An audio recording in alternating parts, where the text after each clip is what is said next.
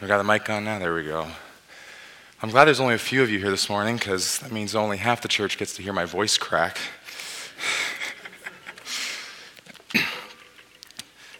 on Friday night at youth, well, on Friday night, on Friday, I was in here in the morning. I was practicing the sermon. My voice was fine. And then, like 10 minutes before you started, I started to realize, oh no, my voice is not going to last through running Bible Trivia Jeopardy. So I called Brett and said, Brett, can you be my Aaron? I'm Moses and I can't speak. Can you, can you talk for me? So I won't ask him to come up today and, and, and do this, but uh, let's, let's, let's pray for our service. I'm going to pray for my voice and uh, pray for our service this morning before I continue. Father in heaven, you are, are gracious and good, and you have shown your faithfulness in so many ways to every single one of us. Thank you for the, those of us that are here this morning that were able to make it through the snow. And I pray that for those of our family who are at home or elsewhere, that you would draw near to them today and that you remind them of your faithfulness. I pray also for my voice, Lord, that you would preserve it for the preaching of your word. Yes, this is in Jesus' name. Amen. So this morning we're diving into the back into the story of Israel in the book of Exodus. Last week, Pastor Darren led us through the book of Genesis to show us how the story of Adam, Noah, and Abraham was setting the stage for Leviticus, the book that we're going to spend more time on through the next few weeks instead of just fly over the whole thing in one Sunday morning. Um, because we're planning to go into Leviticus, this wild book where, as Darren said last week, where Bible reading plans go to die. And you know, it's funny, we laugh at that, because jokes are often funny because they're true. And it's funny to us that Leviticus is the book where Bible reading plans go to die, because to us, when we get there, it's, it's boring. On the surface, that's true. It is, it is boring. Why do I need to know how to sacrifice a goat? I don't sacrifice goats anymore, and I'm pretty sure Jesus said that we don't need to do that anymore. But you see, I think there is a, another reason that we often avoid Leviticus and even a huge swath of the Old Testament.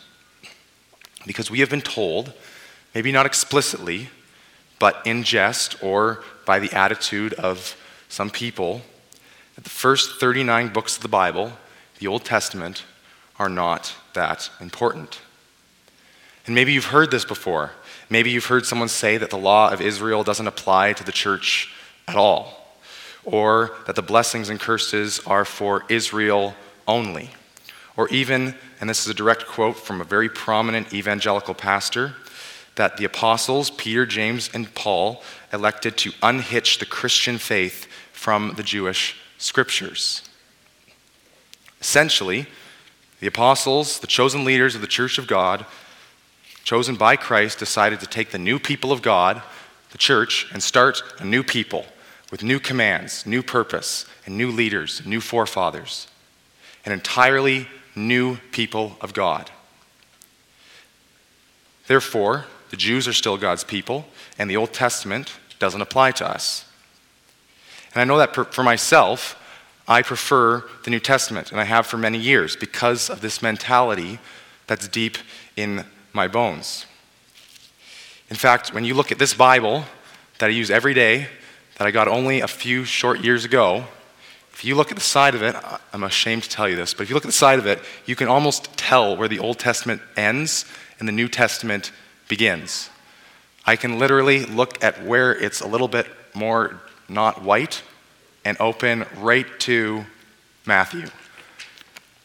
And it's not good.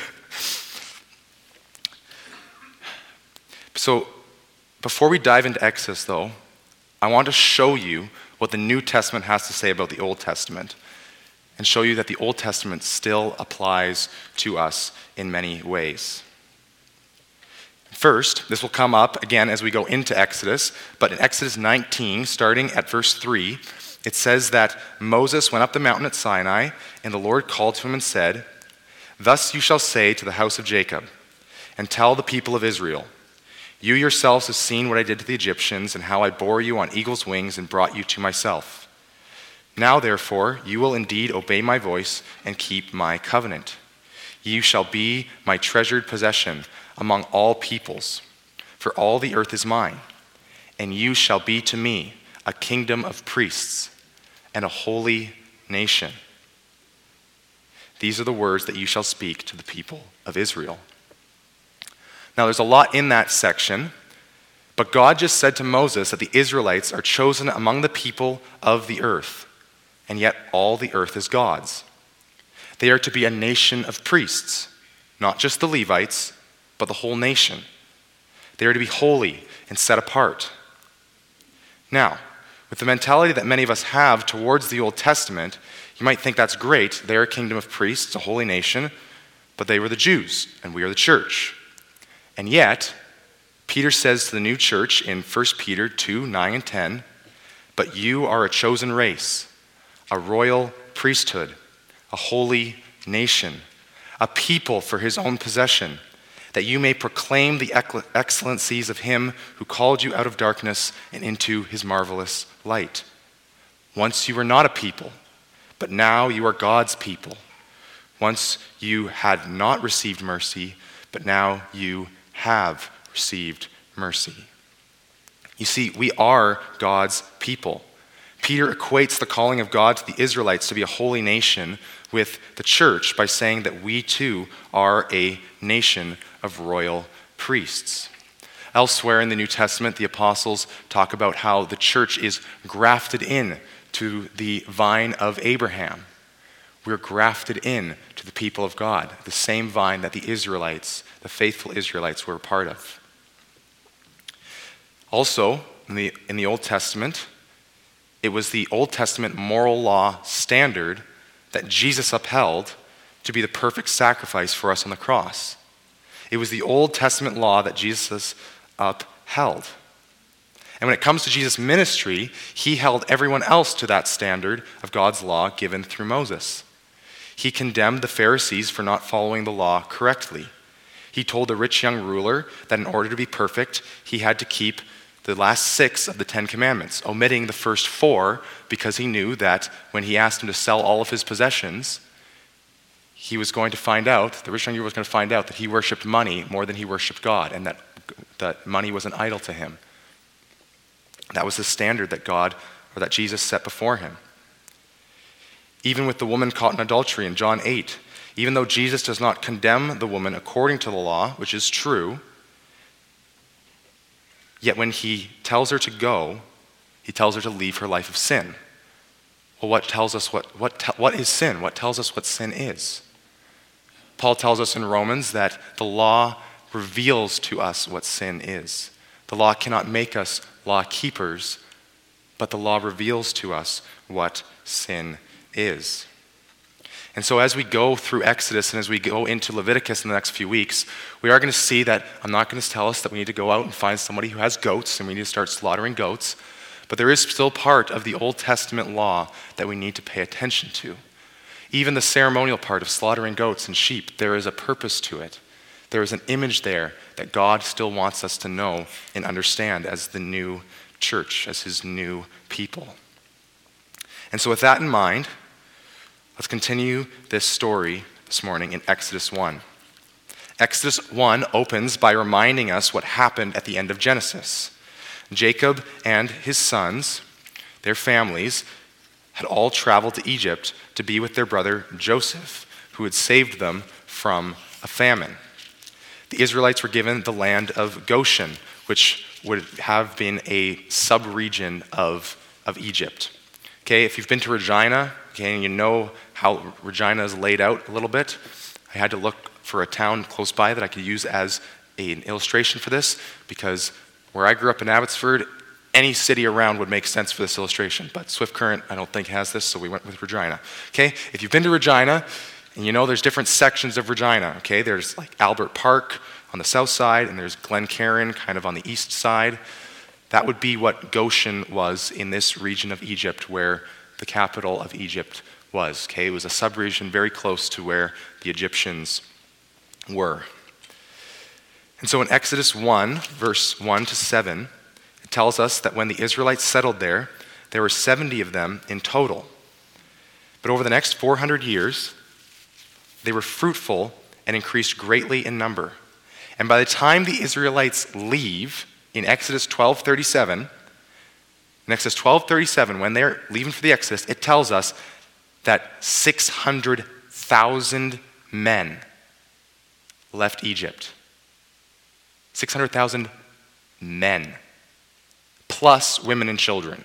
So they for whatever reason they counted the men but they didn't count the women and children. So that means that over 400 years, the Israelites went from 70 people to over likely a million. That's significant.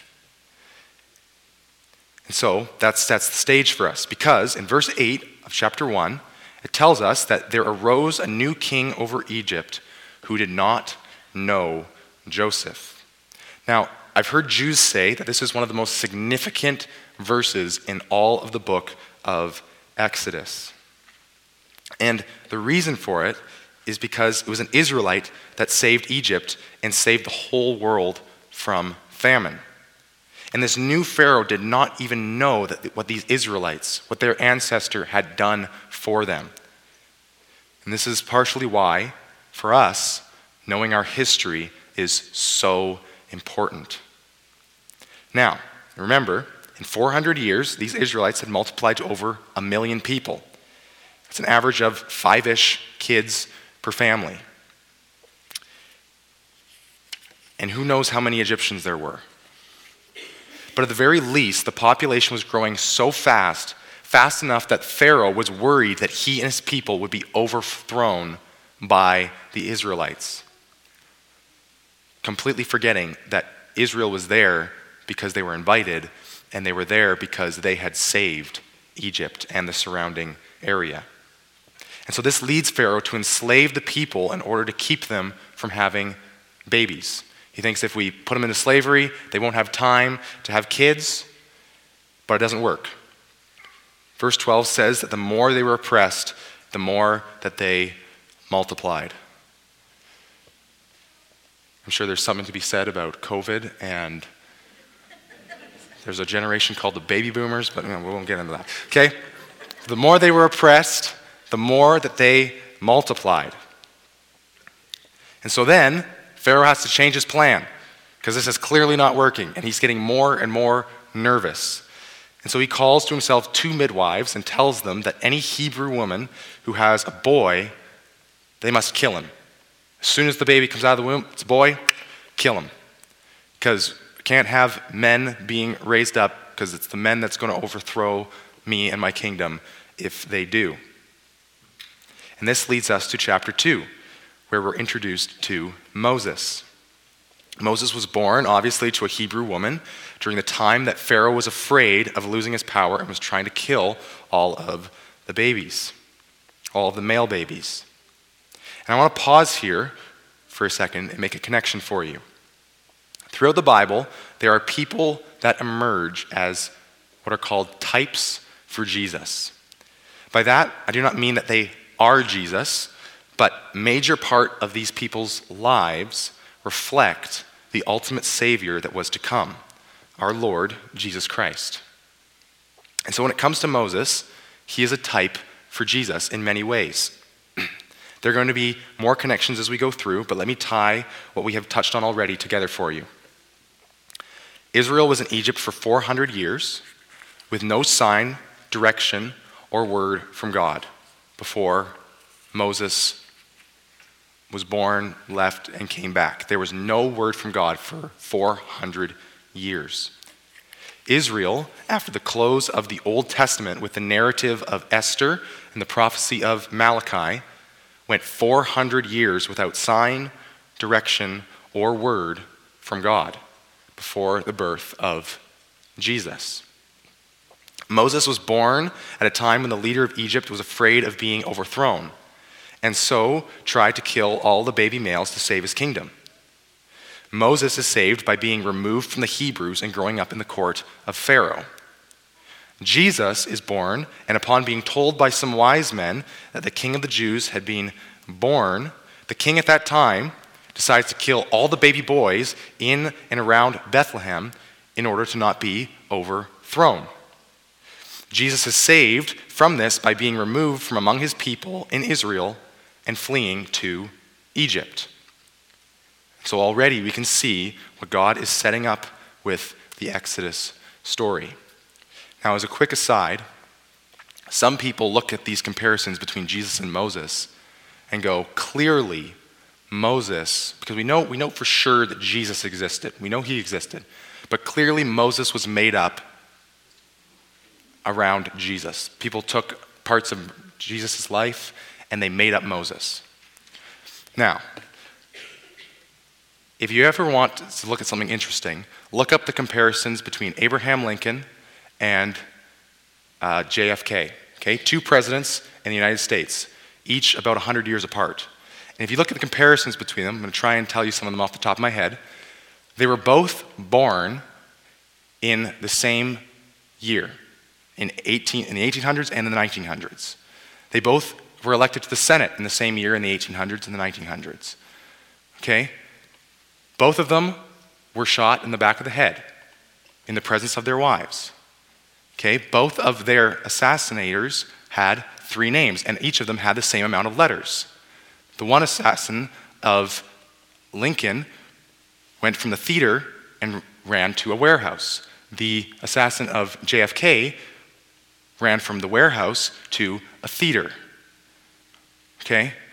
Lincoln was shot in the Ford's, I think it was the Ford's Theater, and JFK was shot in a Lincoln car manufactured by Ford.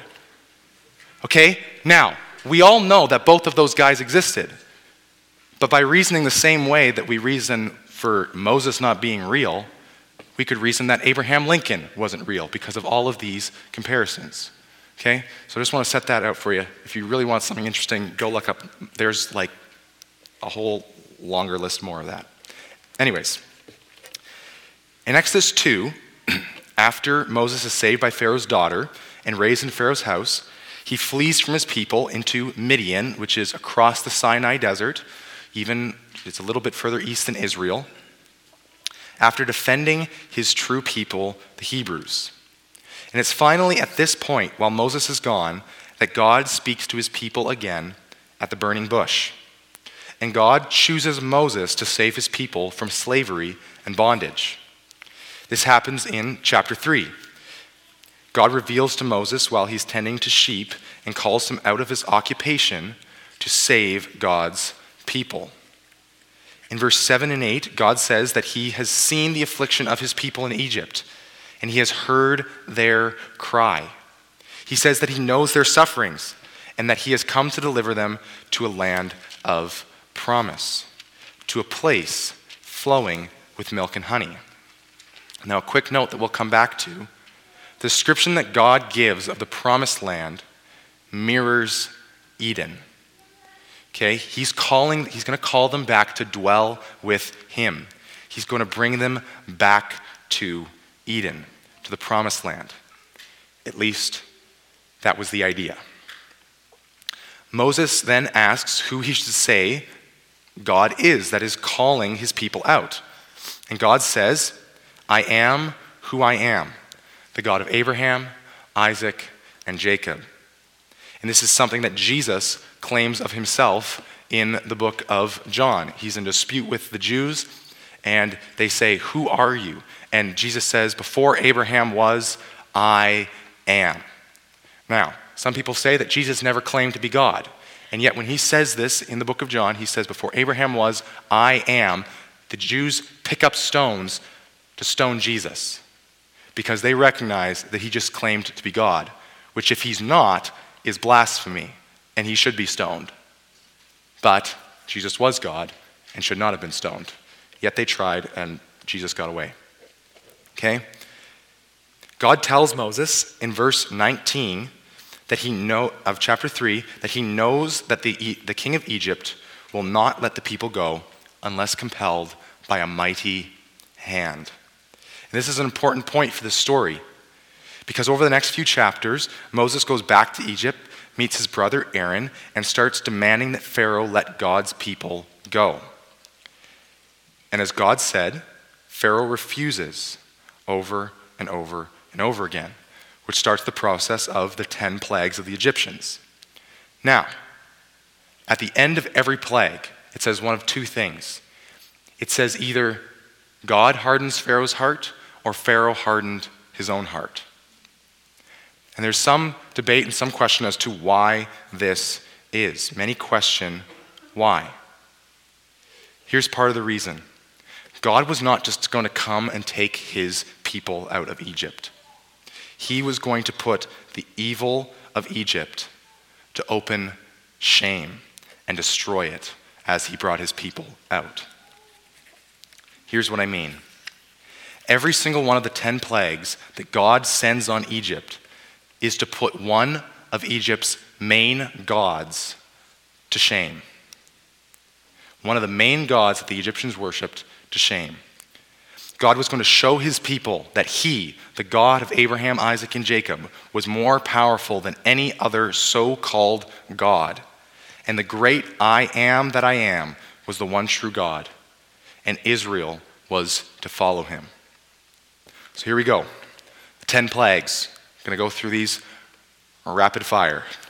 First one the water of the Nile turned to blood. The Egyptian god Hapi was the god of the Nile.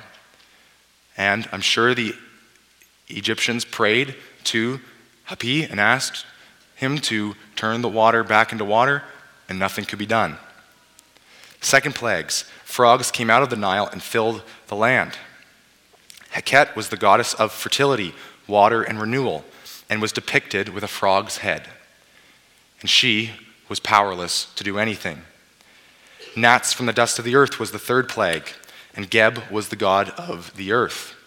The fourth plague was the swarms of fly, and Khepri was the god of creation and was depicted with the head of a fly. The fifth plague was the death of cattle and livestock. Hathor, goddess of love and protection, was depicted with the head of a cow. The sixth plague, the Egyptian people were afflicted with boils and sores that could not be cured. Isis was the goddess of medicine and peace. The seventh plague, hail and fire rained down from the sky. Nut was the goddess of the sky. Locusts sent from the sky was the eighth plague. Seth, the god of storms and disorder, could not stop it. The ninth plague, complete darkness for three days. Ra, the chief god of the sun, was nowhere to be seen. And the tenth plague, the final plague, the death of the firstborn. Pharaoh himself was considered a god and was even thought to be the son of Ra himself. Pharaoh was powerless to stop the death of his firstborn. In all of these cases, all of these gods were powerless in the face of the one true God. God put them all to open shame. Now, I told you that Moses was a type for Jesus, and I've shown you up until this point of Jesus being saved from death as a baby, fleeing to Egypt. But Moses and Jesus are both called right around the, the 400 year mark of silence from God. Moses comes to lead God's people out of slavery of Egypt towards the promised land. And what we learn from the New Testament writers is that Jesus came to lead God's people out of slavery to sin in order to lead them into the promised land. Back to Eden. Let me say it again. Just as Moses came to lead God's people out of Egypt, out of slavery and bondage, Jesus came from God to lead his people out of slavery to sin. And as we have seen, Moses did not just come and lead the people out. First, God put all evil, all powers and authorities to open shame. He showed that the gods of the Egyptians were nothing compared to him. Even if they were real or had been real at one time, they would have been created by God and were submitted to his power and authority. Jesus came to rebuke the powers of his day. He rebuked the Pharisees, he rebuked the scribes and the Sadducees. But not only that, Colossians 2:15 tells us that in Jesus' death on the cross, he disarmed the rulers and authorities and put them to open shame by triumphing over them. God, through Moses, put the gods of Egypt to open shame before saving his people. And Jesus, Jesus put it all to open shame. Every God that we might worship, he showed them powerless. And what was it throughout these plagues, these judgments, this condemning of sin and evil in Egypt under Moses? What was it that protected the people from the wrath and judgment of God he put on the rulers and authorities and sin and evil to open shame? What was it that protected the Israelites? Exodus 12.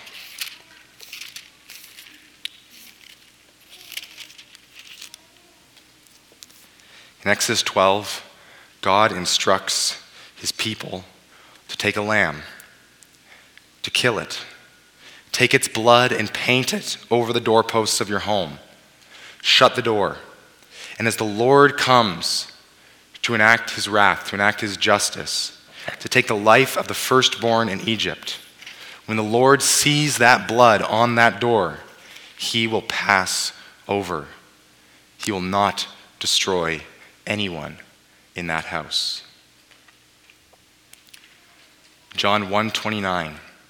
John the Baptist sees Jesus far off, coming towards him, and John says, "Behold the Lamb of God, who takes away the sins of the world." Matthew 26, 26, during the Passover, during the Passover, this event in Exodus 12 as Jesus was remembering the thing that God did in Egypt for his people with the slaughtered lamb as their covering, so that God would pass over them. As Jesus was remembering this, the Passover feast with his disciples, he took bread and after blessing it, broke it and gave it to his disciples. And he said, Take, eat, this is my body. And he took the cup and when he had given thanks, he gave it to them, saying, Drink of it, all of you. For this is my blood of the covenant, which is poured out for many for the forgiveness of sins. Jesus introduces the new covenant feast of communion as a replacement for the fulfilled Passover. Jesus is about to go to the cross and become the Passover lamb. He is going to be the blood on the doorposts of our lives. And with his blood, we are going to be called out of Egypt. We're going to be called out of sin. And so we're going to do something different this morning. The sermon's not done. You might be looking at the clock going, man, we're done already? Nope. But we're going to pause here and take communion.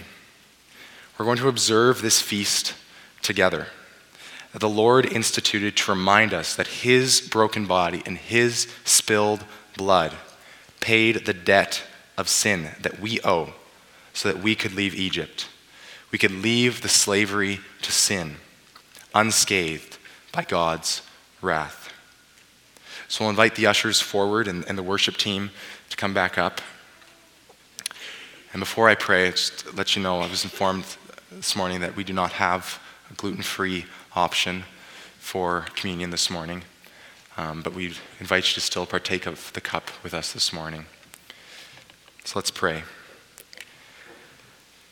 Holy, gracious, powerful God, what a wonderful, joyous feast of remembrance that we come here today to observe and remember. You went to the cross, your blood was spilt. You put sin, evil, powers and authorities to open shame in order to bring your people out of sin and on the road to the promised land. Thank you for this gift. Thank you for your sacrifice.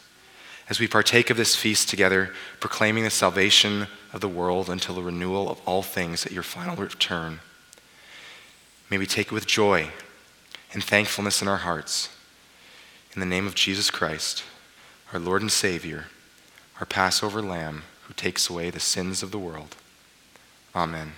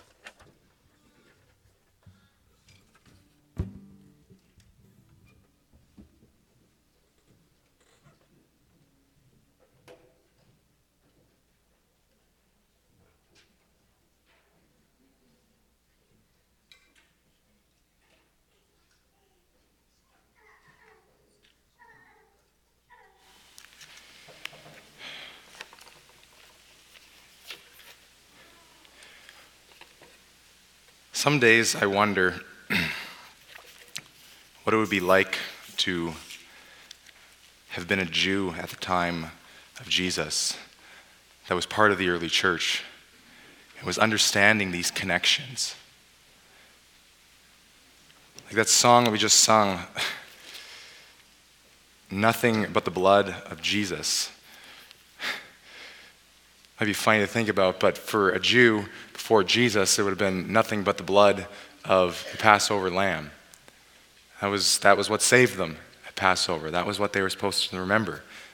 And what we're going to see in part of Leviticus, or part of Exodus now and into Leviticus and over the next few weeks, is that was all they had. That was all they were told they could do to be right with God, was through the blood of a lamb or a goat or a ram or something like that. And how amazing it is now to be able to sing nothing but the blood of Jesus. Sacrifice is done. We don't need to bring Jesus in every Sunday and crucify him again, as the Jews would have had to do with their lambs and their goats every day. Another sin. Got to go to the tabernacle, got to go to the temple, got to be right with God. It's done, it's finished. And we have communion to remind us instead of sacrificing an animal or sacrificing Jesus again, we take communion to remember that. And it's a wonderful thing. Continuing with the story of Exodus, we now look to what God does now. Remember that we're seeking to see from the story of Exodus in this overview why the law. Why the law in Exodus, why the law in Leviticus, and why the law in Deuteronomy. why is this the blueprint for our lives as Christians still today? What part of it? What are we supposed to understand from it today to live as disciple makers, as followers of Christ? Well, the Hebrews are finally let go from Egypt, and Pharaoh tries to pursue them to get them to bring them back. But God says no. and he drowns them in the Red Sea. He drowns the Egyptians and Pharaoh in the Red Sea. And throughout this episode, it is God's presence as a pillar of cloud by day and a pillar of fire by night that leads and protects the Israelites. When they when God opens the Red Sea after Moses sticks his staff in and parts the Red Sea, and the Israelites are going through. The Egyptians are right there, they're right on their tail. But God goes and creates a wall of fire around the Israelites so that the Egyptians cannot get to them. So the Egyptians are watching through this wall of fire as the Israelites are passing it through this water that's been parted, and they're probably deliberating about themselves like, is, he, is Pharaoh going to tell us to follow them? Like, are we going to do that? And once all the Israelites are through and to the other side, the fire leaves, the Egyptians go through, and God collapses the Red Sea back on the Egyptians. God is their leader now. He is their protector. He's leading them with a pillar of cloud and a pillar of fire, and he's protecting them with a wall of fire as needed. And so finally, in Exodus 19, we come to the beginning of the law of God. Darren talked last week about he could just picture the kids sitting at the foot of the mountain waiting for Moses to come down, and Moses is telling them the story of Exodus and, and well, the story of Genesis and Exodus, and then he's giving him this law, this law that God has given them. And so the last few chapters of Exodus contain some narrative, but a lot of it is the first giving of part of God's law, along with the directions for the building of the tabernacle. And this is going to melt into Leviticus. And then Moses is going to tell the people all the law again in Deuteronomy, the second giving of the law. But in Exodus 19, the people arrive at Mount Sinai.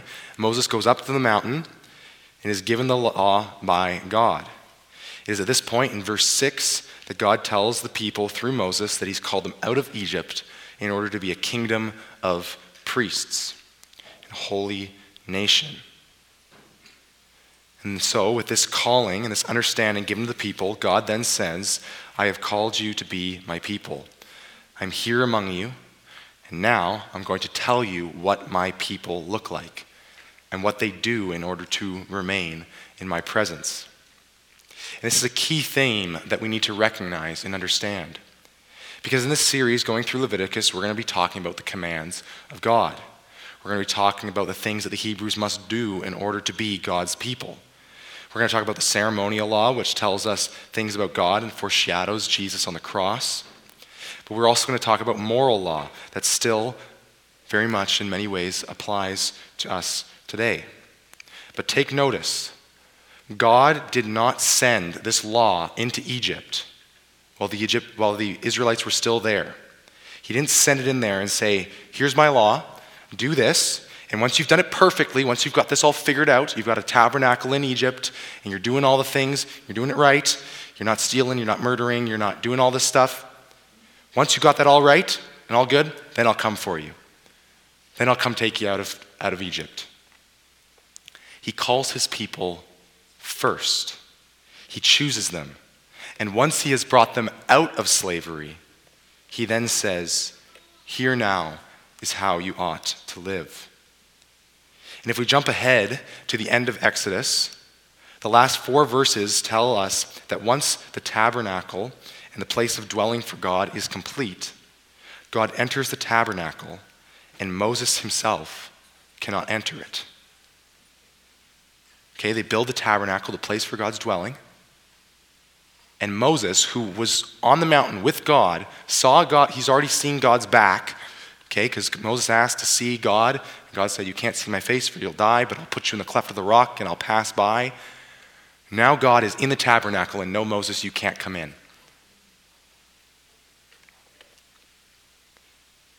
Moses has to stay outside at the end of Exodus. And the reason is that even though the people have been given the majority of the moral code at the end of Exodus, the Ten Commandments and other things, they have not yet been told how they're going to approach God without dying, without being struck dead, by way of sacrifices and atoning for sin. See, on Mount Sinai, God gives them commands, gives them a good and perfect code of conduct for the people of God to live by in order to be holy and set apart, and not to be bound to the chains of slavery in which they had been brought out of. And yet the Israelites are still left with this problem at the end of Exodus that they can't enter into God's presence.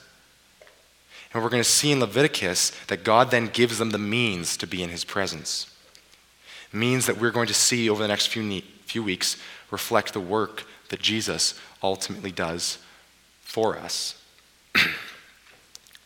However, we're getting ahead of ourselves. I just skipped like the last half of Exodus, so we're going to go back. There are three things that I want to point out as important for us to notice about the story of Exodus. And it's important in application for us today as we prepare to understand Leviticus and understand the blueprint that God gives for his people. First, if you go back to Exodus 16, you will see the beginning of God's provision for his people as he leads them towards the promised land. In Exodus 16, God starts to provide the Israelites with bread from heaven. The Israelites call it manna. Every week, the manna falls for six days. And on the sixth day, because they're not supposed to work on the seventh, they're told to gather enough for two days so that they can have food for the sixth day and for the seventh day. This provision from heaven starts in Exodus 16 as soon as they've left Israel, and it happens every single week for six days for the next 40 years. Every morning, the Israelites would wake up and there'd be bread on the ground. Every day, every week, God provided as the people awaited the taking of the promised land. Verse 31 of chapter 16 tells us that the people called it manna and that it was like coriander seed, white, and the taste of it was like wafers with honey. I've often wondered why? Why these details? Why white? Why wafers? Why honey? First of all, if you were to jump ahead to Numbers 11, 17, or 11, 11 verse 7, you see another description of manna in which it is said to have the appearance of bdellium.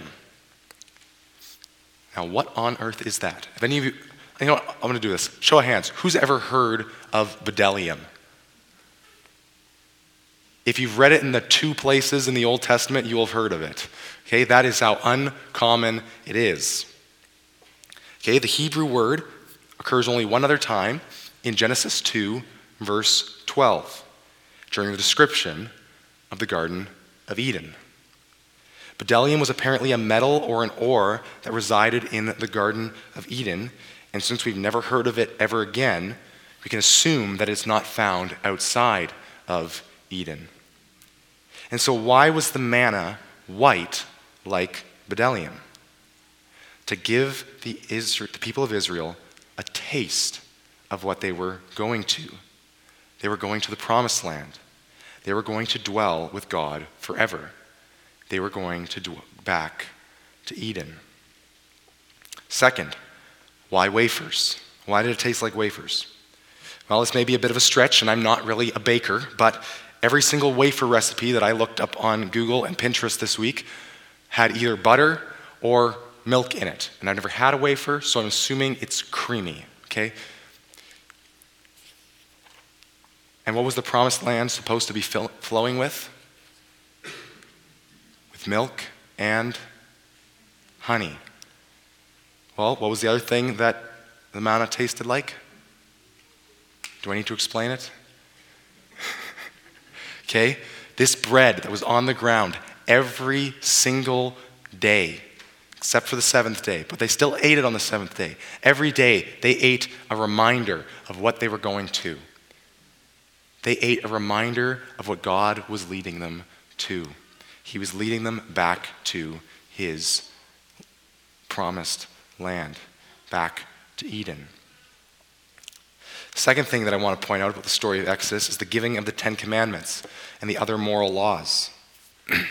Again, God did not give this to his people in order that they could be his people. He gave it to them to follow because they were his people.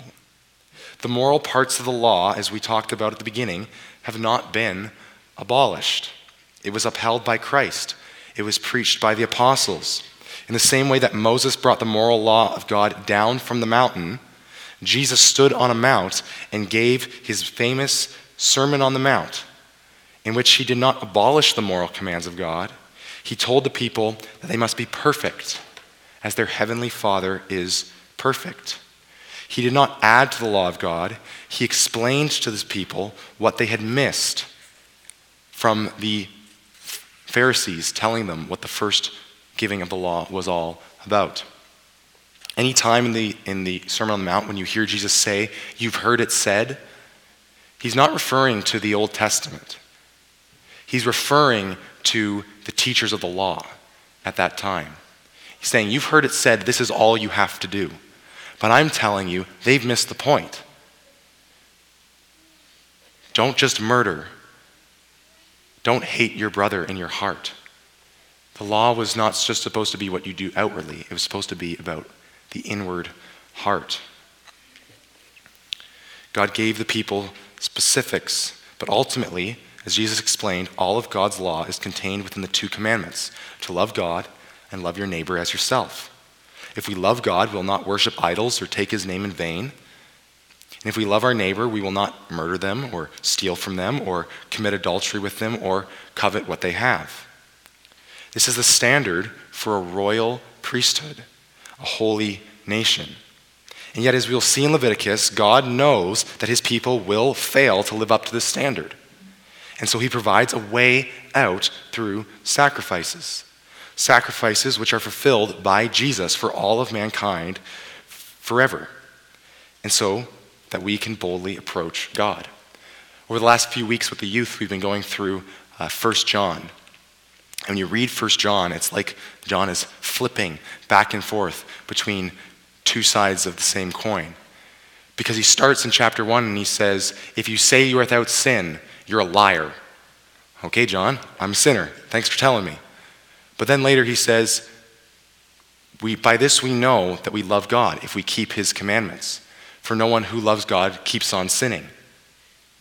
Hold on a second, John. Pause, pause, pause, pause. You just said, you just made me say that I'm a sinner, so I'm not a liar, right? Okay? Now you're saying that if I'm truly love God, I won't go on sinning. Right. Does anybody else in the room see a problem with that potentially?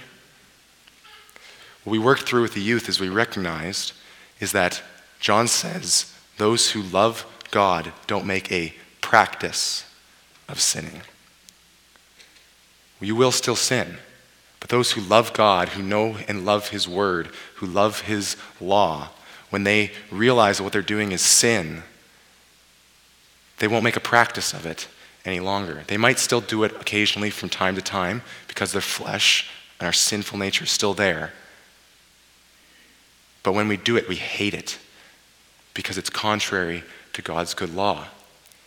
a law that keeps us from heartache, from destroying our lives. And right after he says, if we say without sin, we're liars, right at the start of chapter 2 of 1 John, he says, if anyone does sin, so he assumes that people will still sin. If anyone does sin, we have an advocate with the Father, Jesus Christ, the righteous. And so God gives his people in Exodus, he gives them this moral law. He says, uh, This is how I want you to live. This is how I want you to order your lives because it's good. It's a good way to order your lives. But if you do sin, which you will, you will, Israel, trust me, you will, here's how you need to atone for it. Here is some sacrifices. Here is ceremonial ways to show me that you have faith in me. But ultimately, you don't know this yet, but my son is going to pay for your sin on the cross one day. And so this leads me to the third and final aspect of Exodus for us to take note of the tabernacle. What is with that? Why is it so intricate? Okay, God leads Moses to spend chapters upon chapters on the intricate details, the measurements, and the laying of all of these pieces within the tabernacle. Why is God so specific about its construction? First, plain and simple, because it's the temple of God, it's his dwelling place. And if it's going to be his dwelling place, it ought to look a certain way. And what we learn from the New Testament is that we now, as believers, are that dwelling place. We are God's temple. God dwells within us. The temple's gone. It was destroyed in 70 AD. God does not dwell there anymore. He dwells within the hearts of his people. Jeremiah prophesied that that would be the case, that God would dwell in his people's hearts. And so God has dictated what our hearts ought to look like and has made our bodies to now reflect that tabernacle. However, on top of this, every single piece of the tabernacle is pointing to forward to what is coming. From the cheap acacia wood walls overlaid with gold to represent the perfect, pure, God like gold, taking on human flesh, which because of sin the human body is not what it once was. And yet Jesus takes on this feeble body, this human body, and yet he's purely God. To the four coverings of the tent, the innermost covering being fine linen, showing the beauty and righteousness of Christ. To the second covering made of goat skins to show how Jesus is our scapegoat, a practice given by God in believe it's in Leviticus, practice given by God in which the Israelites were to lay all of the sins of the people on the goat and send it out of the camp into the wilderness. To send the sin out of the camp. To the ram's skin, dyed red, which was the third covering, to symbolize the blood of Jesus. Also, if you remember from Genesis last week, what was the animal that ended up taking Isaac's place on the altar? It was a ram. And so we have ram skin dyed red covering the tabernacle. And the fourth and final covering dirty, brown badger skin. I haven't really seen I know there's badgers around here. I haven't really seen one yet, but some of you who have, you could probably tell me that badgers are not the nicest looking animals. And their skin probably is not that nice looking either. And yet, this was the outside of the tabernacle, this place of God's dwelling. And yet, it probably kind of looked ugly. But the reason was because it was not the outside of it that mattered, it was the reality of the inside of the tabernacle that mattered. The same way for us, it doesn't matter fully what our outside looks like. God doesn't look at the exterior, God looks at the heart. Now, I could explain every piece of the tabernacle to you, and some of you may be willing to stay until 2 to hear it, but some of you want to have lunch today and want to get out before the storm maybe starts again. But I won't do that today. Okay? I want to leave you with something. You can, all of you, I'm hoping, can use Google. You can go home and you can look it up for yourself, and you can see all the pieces of the tabernacle and how they relate to Christ, how they are pointing forward to what is to come. Because, friends, Jesus has led us out of slavery to sin. He has seated us at the right hand of the Father. All authority in heaven and on earth is in his hands. And the tabernacle was pointing towards that. The ceremonial law in Leviticus, as we're going to see, points towards that. Jesus is giving us daily bread as we prepare to take the promised land. He has given us his law to live good, joyous, sin free lives, free from the slavery to sin. Not totally free from sin. That would be, I'd be a liar if I said that. Thanks, John, for telling me that. But free from the slavery to sin. Jesus is leading us to the promised land. We now, as a church, are in this period of 40 years wandering in the wilderness, preparing to enter the promised land. Israel messed it up, but God has said, I'm going to return, and I am going to lead you into the promised land. And when I do, there's not going to be any exiles, there's not going to be any turning from me. It will be finished, and you will dwell with me forever. He dwells with us now. His temple is here. He has called us to make disciples of all nations and teach them to observe these good laws, all that He has commanded us. God is calling his people to himself. He's calling us to be part of that work as we march every day closer and closer back to Eden, back to the state that the world was in at the beginning. And even better, because in the beginning it was Adam and Eve. And in the end, it's going to be all of God's people. He has prepared a place for us. We are His people. He has called us to this work, to be a holy nation, a royal priesthood, taking the message of the gospel, the message of God's word to the nations. And if we have ears to hear and eyes to see, we will see the plan, the work, the calling that our God, who has already saved us, who has already saved us, who's already brought us out of slavery to sin, we will see what he is calling us to. So this morning, do you hear it? Do you see it? Bridgeway, we call ourselves his church. We call ourselves a family. We call ourselves his family. Are we? Because if we are, the scriptures tell us over and over and over again that we will listen. And he has told us to go, therefore, and make disciples of all nations. That includes every single person in this room, and that includes every single person out there that God has called. There is work to do, and He has prepared it for us to do, and He will help us to walk in it invite the worship team to come up, back up as I pray. Our Father in heaven, your name is holy above all others. You have called us to build your kingdom, and we cannot do that without your help and provision. And so, your kingdom come and your will be done.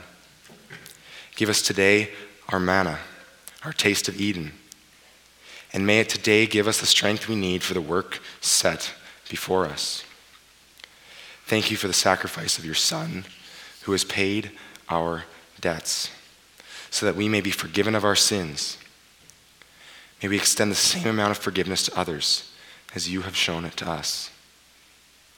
Father, as we do the work that you have set before us, lead us not into temptation.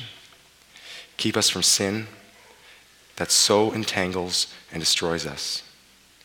Deliver us from evil and help us in the good works that you've set before us since the foundation of the world. For yours is the kingdom, the power, and the glory, forever and ever. Amen. I invite you to stand with us as we sing one last song together this morning.